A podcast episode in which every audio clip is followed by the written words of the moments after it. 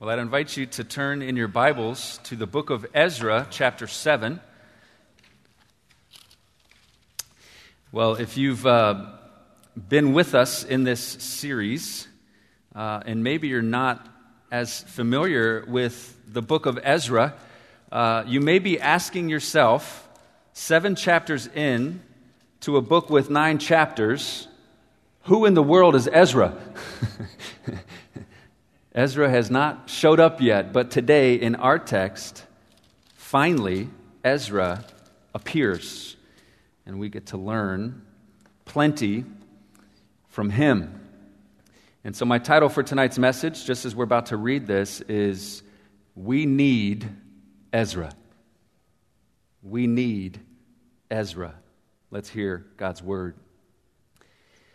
Now, after this, in the reign of Artaxerxes, king of Persia, Ezra, the son of Seraiah, son of Azariah, son of Hilkiah, son of Shallum, son of Zadok, son of Ahitub, son of Amariah, son of Azariah, son of Meraioth, son of Zerahiah, son of Uzzi, son of Bukki, son of Abishua, son of Phinehas, son of Eleazar, son of Aaron, the chief priest.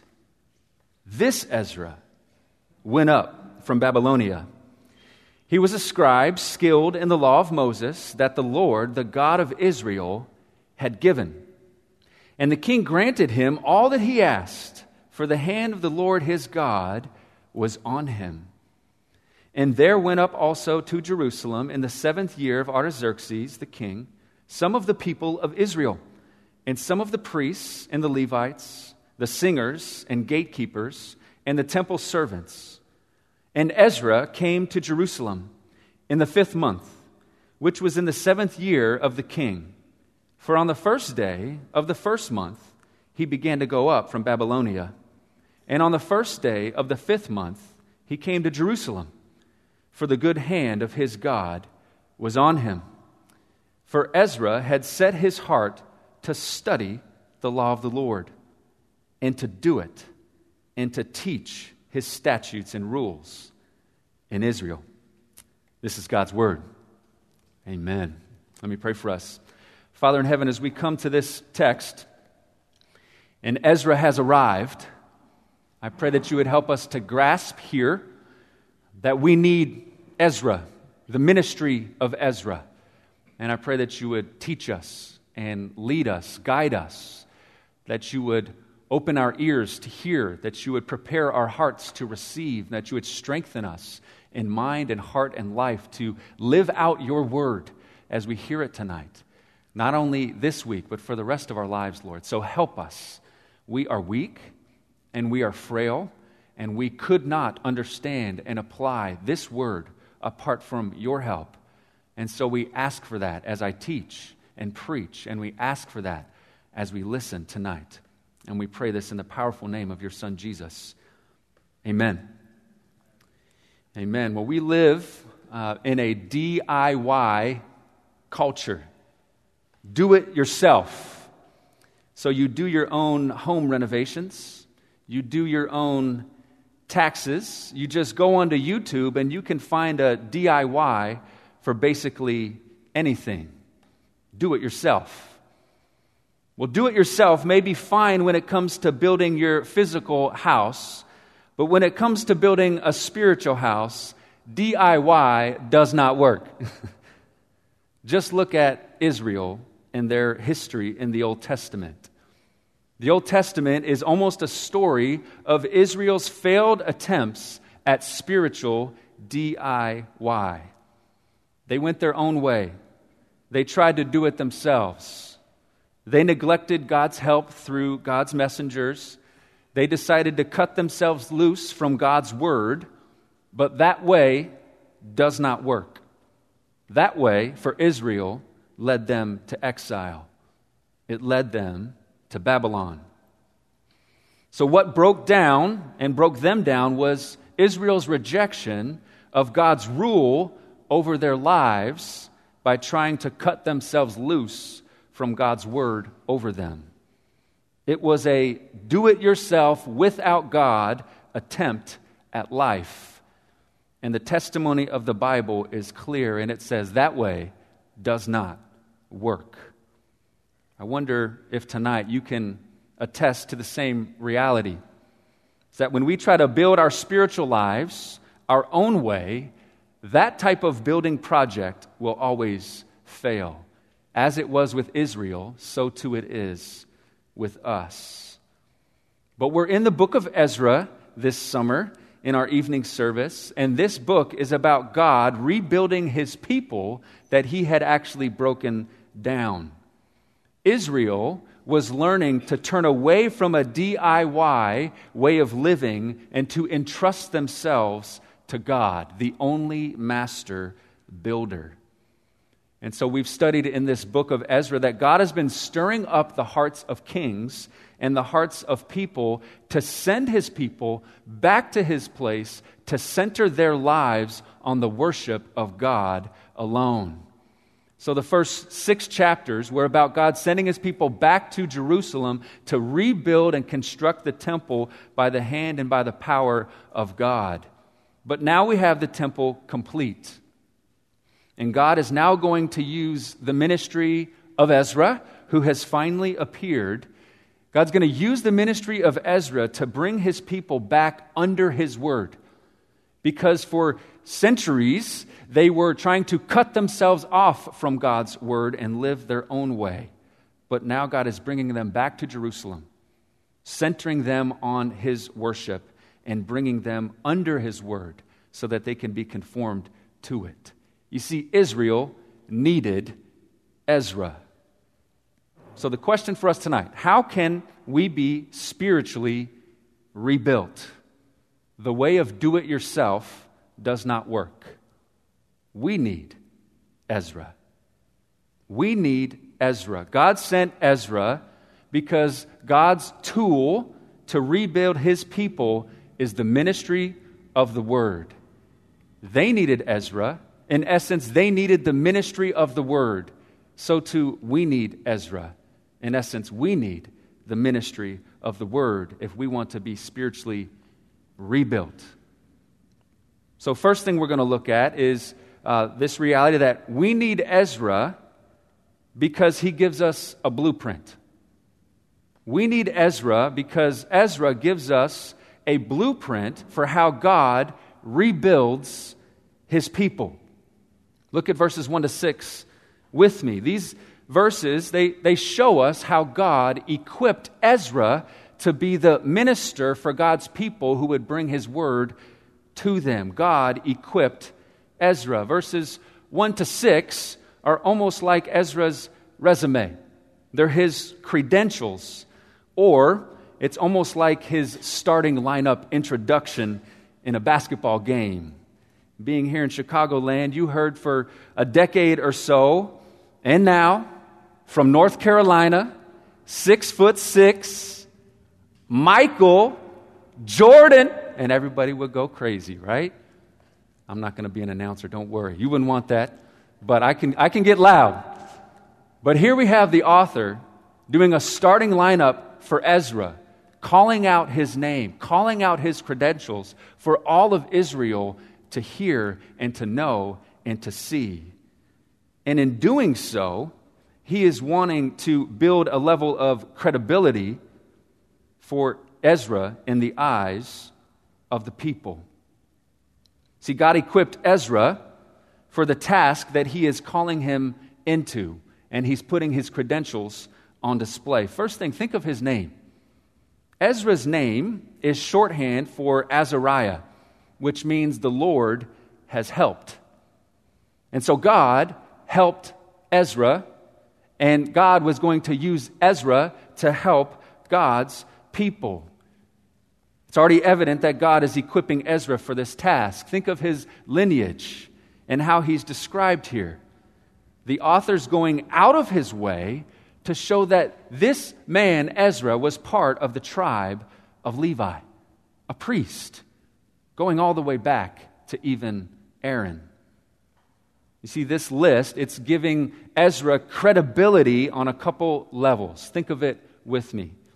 In the book of Leviticus and Deuteronomy, the priesthood, according to God's law, was established for a variety of reasons. Some of them were to lead the worship of God, to read the law for God's people, but also to teach the law to God's people so that they were built up. God had established this priesthood already in his law for the good of the people. And here we have Ezra right in that line. Ezra is sent as an authoritative individual with an authoritative role written in the scriptures themselves to teach Israel God's word. See, it's showing Ezra's credibility to actually deliver God's word to God's people. But there's another level of credibility I want you to think about when, when uh, the author is actually putting him in this light. If you go back to chapter 2 of the book of Ezra, chapter 2, verse 62, it talks about this list of the people who came back and entered into Jerusalem. And in this list, in this part of the list, there are individuals who could not prove their father's houses or descent or whether they belonged to Israel. And listen to verse 62. These sought their registration among those enrolled in the genealogies, but they were not found there. And so they were excluded from the priesthood as unclean. So if you turn back to chapter 7 with me, these verses, even from chapter 2, they are making crystal clear that Ezra not only belonged to Israel, but was a true descendant of Aaron with authority to teach and to lead God's people. Ezra was equipped with a name. Ezra was equipped with the authorization from God's word to build up God's people. But think also of how Ezra is described in his training in verse 6. In verse 6, it talks about him as a scribe. Ezra was a scribe who specialized and was trained in the law of Moses. He was trained in the scriptures. God knew that Israel needed Ezra.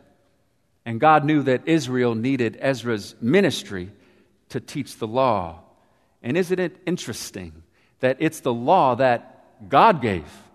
God gave this law to his people. So, what a picture. Ezra, skilled in the law, basically meaning Ezra was, he was speedy or he was ready, he was quick with God's word. Ezra was a man who knew God's word so well that he could make quick judgments, he could make quick applications, he was ready to teach God's people because he was skilled in it, able to apply it, able to bring it to whatever situation he was encountering. So God gave Israel and Ezra his good word. Ezra here's a skilled scribe, one who could wisely apply and teach those scriptures. But here's the key Ezra was not doing all of this in his own strength. He was skilled in the scriptures, yes. He had favor before the king, yes, but that was all because the good hand of God was on him. Did you see that at the end of verse 6? It says that he was skilled in the law of Moses that the Lord, the God of Israel, had given. And the king granted him all that he asked, for the hand of the Lord, his God, was on him. God's sovereign, mighty hand was working to bless Ezra, to give him favor in the work that God had called him to do. God's hand was on Ezra way back in Babylon. God's hand was on Ezra in his travels to Jerusalem. God's hand was on Ezra as he arrived in Jerusalem, and God's hand would continue to be on him as he was delivering God's word to the people of Israel to build them back up. You see, God equipped Ezra with everything that he needed so that he might go and minister to God's people and give them everything that they needed with his word. God equipped Ezra. But verses 7 to 10, they not only give us a picture that God equipped Ezra, but God equipped Ezra to lead God's people. God equipped Ezra to lead God's people. In these verses, it's the account of Ezra's travels from Babylon to Jerusalem, but it's showing us that Ezra led God's people. It's paradigmatic for the ministry of Ezra that's to come in chapter 7 all the way to chapter 10. Out of Babylon, by God's hand, under God's word. God equipped Ezra to lead God's people first out of Babylon. You see, there, there were a group of people that came with Ezra, and we're going to learn more about those travels in chapter 7 and chapter 8. These travels were dangerous. They were in the hot months of summer, over 900 miles in four months, and God provided for them. God protected his people, and it's a remarkable reality that we get to study more in the weeks to come. But the timing here in verse 8 is very interesting to note. Ezra's travels with this group that he's leading to Jerusalem happens in the first month of the Hebrew calendar, leaving Babylon to head to God's place. Centuries before, Moses and Aaron led Israel out of Egypt and headed to the promised land. And when did that happen? That happened in the first month. Here we have Ezra leading God's people out of Babylon, just like Israel was led out of Egypt centuries before. Babylon was this place of exile, it was a symbol of wickedness, it was a symbol of pride and idolatry, it was a symbol of being anti God. And God had called Ezra to lead his people out of Babylon, out of that place to Jerusalem where they could be rebuilt in the worship of God under God's good word. Out of Babylon. But by God's hand. Did you see that again repeated in verse 9? It happened in that time, but it happened for the good hand of his God was on him. It was not in Ezra's strength. God's hand was leading him and the people and guiding them and protecting them. Ezra was a dependent leader. He was not a do it yourself leader.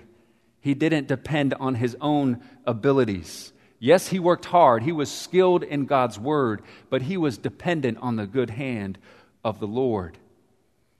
But if you're tracking with what the author is writing here, this movement out of Babylon, the place that was rebellion against God, to Jerusalem, which was the city of the only God, traveling by the very hand of God, all of this movement was to bring the people under the very word of God. God is bringing them out of Babylon to Jerusalem to bring them under his word.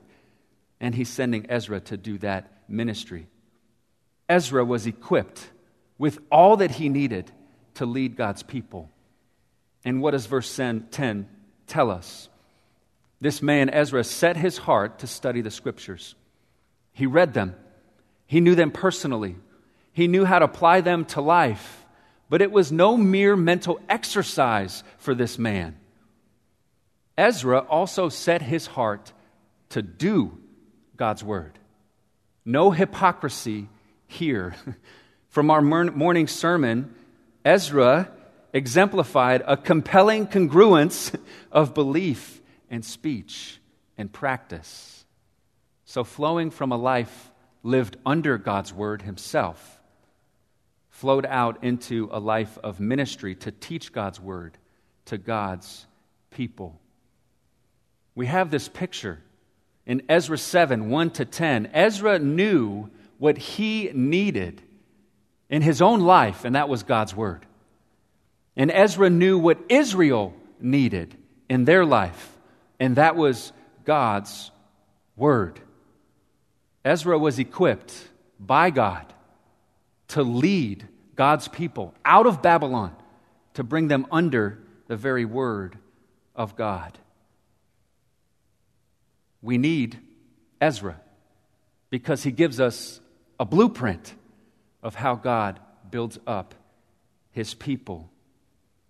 The emphasis is loud and clear. Israel needed Ezra. Israel needed his ministry to help them rebuild their very lives. It gives us a blueprint. But we need Ezra for more than that. We need Ezra because he leads us to Jesus. He not only lays down a blueprint of his own ministry for the life of Israel, but we need Ezra because he leads us to Jesus. You see, we need Ezra because his great yet limited ministry leads us to a greater and more permanent ministry in the person and work of Jesus. The ministry of Ezra that we just detailed, that we just described, anticipates the arrival of the ministry of Jesus in the New Testament. As great as Ezra and his ministry was, and will be as we'll read about, his ministry was a passing ministry, it was a fading ministry.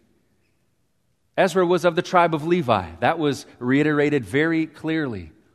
But according to the book of Hebrews, the priests of Levi are only a shadow of a greater priesthood, a permanent priesthood to come. There was a promise of a greater priestly ministry. And as we'll see in this book, although Ezra was a godly minister himself who led well, Ezra, along with the rest of Israel, is found in need of a greater ministry. And even at the book of, in, in Malachi, the book of Malachi can attest to uh, the tendency of priests from the tribe of Levi to neglect and to twist the duties that we even see exemplified here in our text. Malachi may have been a contemporary of Ezra. He may have prophesied after Ezra, but he was in close proximity to the book of Ezra. And in his book, it says this for the lips of a priest should guard knowledge, should seek instruction from his mouth, for he's a messenger of the Lord of hosts. But you have turned aside from the way. You have caused many to stumble by your instruction. You have corrupted the covenant of Levi. And even moving into the New Testament after the time of Ezra, there were teachers and there were scribes who were trained in the tradition of Ezra. They studied God's word, they tried to teach God's word, but they did not do God's word. They did not depend on God's hand. They become legalistic teachers, moralistic hypocrites who didn't lead people to come under God's word, but actually led people away from God Himself. They veered away from the blueprint. So the ministry of Ezra and all the Levitical priests, they're a passing shadow that are actually pointing forward to the ministry and person of Jesus. There's a need for a greater ministry, a permanent ministry. We need Ezra in this picture here because it is pointing us and leading us to Jesus. Christ was from a greater priestly lineage, a permanent priestly lineage, not an earthly one, but a heavenly one. Jesus' name means more than God helps. Jesus' name means God saves. Jesus was certainly skilled in the scriptures. Jesus is the second person of the triune God who authored the scriptures through the hands of men. Jesus was skilled in the scriptures, and he fulfilled the scriptures. And all of the scriptures point to Jesus and are centered on Jesus. And what does it say about Jesus at the beginning of his ministry? He stood up and he proclaimed, The Spirit of the Lord is upon me to proclaim good news. The good hand was on Ezra. The Spirit of the Lord was empowering Jesus for his ministry. Jesus did God's law fully, completely, without fail perfectly. He loved God. He loved others. He succeeded where all else have failed. Jesus studied the scriptures. He did the scriptures. And he even taught the scriptures with authority. He gave his sermon on the Sermon on the Mount, and he said this Everyone then who hears these words of mine and does them will be like a wise man who built his house on the rock. And Matthew says, when Jesus finished these sayings, the crowds were astonished at his teaching, for he was teaching them as one with authority, not as their scribes. You see, there's a greater, permanent ministry that arrived in the person of Jesus. It was anticipated in Ezra. Ezra led God's people out of Babylon to God's place in Jerusalem. Jesus was sent and came to lead us out of a greater predicament, out of our own sin and into life. Through the life of Jesus, through the teaching of Jesus, through the death of Jesus, through the resurrection of Jesus, Jesus leads all who come under him in faith out of sin and into life and under his good rule and reign. We need Ezra, but we need Ezra because he leads us to Christ and Christ's permanent ministry to us and for us. Are you looking to rebuild your life right now? Are you looking to restart again with God? Or maybe you're looking to start up with God for the very first time. What we need to hear is that we need the ministry of Jesus. We need his obedience. We need his death for us. We need his resurrection for us. We need his word to us. We have the opportunity to build our lives up again or maybe for the first time, upon Jesus and his work and his word. See, we need Ezra. He gives us a blueprint for what ministry in the life of God's people looks like. But more importantly, we need Ezra because he is pointing us to Jesus and the ministry that every single one of us need his life, his obedience, his death, his resurrection, his word. Have you received that ministry in your life? We need Ezra because he leads us to Christ. But it's worth reflecting just for a moment here about how Jesus continues this permanent ministry among us. Because Jesus ascended into heaven, he poured out his Holy Spirit to empower his church to do what? to empower his church to continue the blueprint that we saw with Ezra as fulfilled in Jesus. You see, we also need Ezra. We need this picture fulfilled in Christ because God is still building his church through the ministry of the word.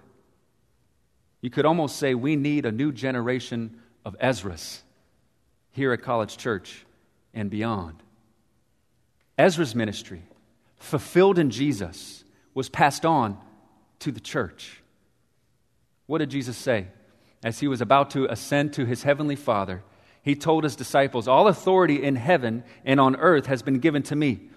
Go therefore, make disciples of all nations, baptizing them in the name of the Father, the Son, the Holy Spirit, teaching them to observe all that I have commanded you. See, as people are called out of Babylon, meaning out of sin, and into a relationship with God through faith in Jesus, Jesus calls the church to teach them all that Jesus has commanded. Why? Same as, as the time of Ezra. God's tool to rebuild his people is the ministry of his word. What did Paul say to Timothy? Preach the word. What did Paul say to the uh, elders at Ephesus? He called them to commit themselves to teaching the whole counsel of God that will build them up in their salvation and give them an inheritance among the saints. God's tool to rebuild his people is the ministry of the word. Ezra modeled it, Jesus fulfilled it, Jesus and Paul call the church to it the ministry of the word that is used to rebuild God's people wherever they are in their spiritual journey. So, what does that mean for each and every one of us here tonight? First, it means receive word ministry. Before we talk about imitating Ezra, we actually need to receive the ministry of Ezra fulfilled in Jesus and passed on to the church. Do you want to be built up? Do you want to restart? Receive God's word as it is taught to you from the pulpit, as it is studied in small groups, wherever that teaching may happen, receive it in faith, receive it in love, lay it up in your heart, practice it in your life every time that you are hearing God's word taught, the ministry of the word. But it's also, I think, an encouragement and an invitation that you would pray for those who are called and commissioned to this teaching ministry for the church. We need a generation of teachers in the church with a heart and a mind and a ministry like Ezra. Teachers and preachers who will study God's word with faithfulness to search and study its meaning. We need teachers and preachers who will not only teach God's word, but will first do God's word in their life from the inside out, a life conformed to God's word. This church and every church needs teachers and preachers who are not teaching their personal preference, but are committed to teaching God's very word. So, church, I invite you, pray for those who teach. we need a generation of Ezras. But there's application here for the whole church to imitate as well the ministry of Ezra. Because the word ministry from the teachers and preachers of the church is intended to equip the saints for the work of personal word ministry. Is that as you are hearing the word and receiving it by faith, you are called and commissioned to actually speak the truth in love to your neighbor to build them up in God's gospel, in God's word. So the church is called to let the word of Christ dwell in us richly teaching and admonishing one another with all spiritual wisdom and insight. So, church, we speak the truth in love as we're equipped by word ministry. We teach and admonish, admonish one another, and we call one another to live according to God's word. We exhort one another with the truth of God's word, as long as it is called today, so that we may not be hardened by the deceitfulness of sin. So, what that means for you as you are receiving the word ministry, ultimately through Jesus and then his, uh, his preachers and teachers who are preaching his word, and you're receiving that, you are called to live out your own personal ministry around your dinner tables, at the coffee table, with those in your lives, in your Bible studies, doing personal word ministry to build them up because that is how God works and that is how God builds his people. So, will you study the scriptures. Set your heart upon that this week. Will you ask God, by the power of His Holy Spirit, to help you not only to study, but to do God's word? Where are you called to obey God's word this week? And how are you called to speak God's word? To instruct, to exhort, to encourage, to build up, to come alongside as you're receiving it? Are you speaking it to those that are in your life for their good. We need a church full of Ezras, from the teachers and preachers to the small group leaders to the parents to the friends. We need Ezra. He gives us a blueprint, he leads us to Christ. And we need to continue that ministry because that is how God is continuing to build his church. Well, I'll end with this. I, I love uh, Ruth Bell Graham's tombstone. She's the wife of, was the wife of Billy Graham. And her tombstone reads this End of construction. Thank you for your patience. the spiritual construction and building and rebuilding of our souls will one day end. We will finally, one day, be built up. But until then, we're under construction. It's not a DIY project. That doesn't work. God works through the ministry of His Word. As we come to Jesus, as we sit under the Word taught, as we give ourselves to His Word to study it, to do it, to share it, and speak it with others. That is how we are built up in this stage of being under construction.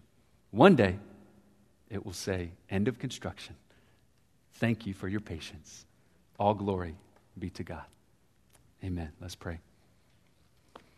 Father in heaven, we thank you for your word, the ministry of it to us, week in and week out. We pray that you would help us as we come to your word, that we would submit ourselves to it and allow it to lead us to your Son Jesus and know the life that you give us in it. That we would be built up as we sit under its teaching week in and week out and be strengthened and equipped to go out and speak the truth in love to one another and share these truths with those in our lives for their eternal good. Help us, God. Help us. And we pray this in Christ's name. Amen.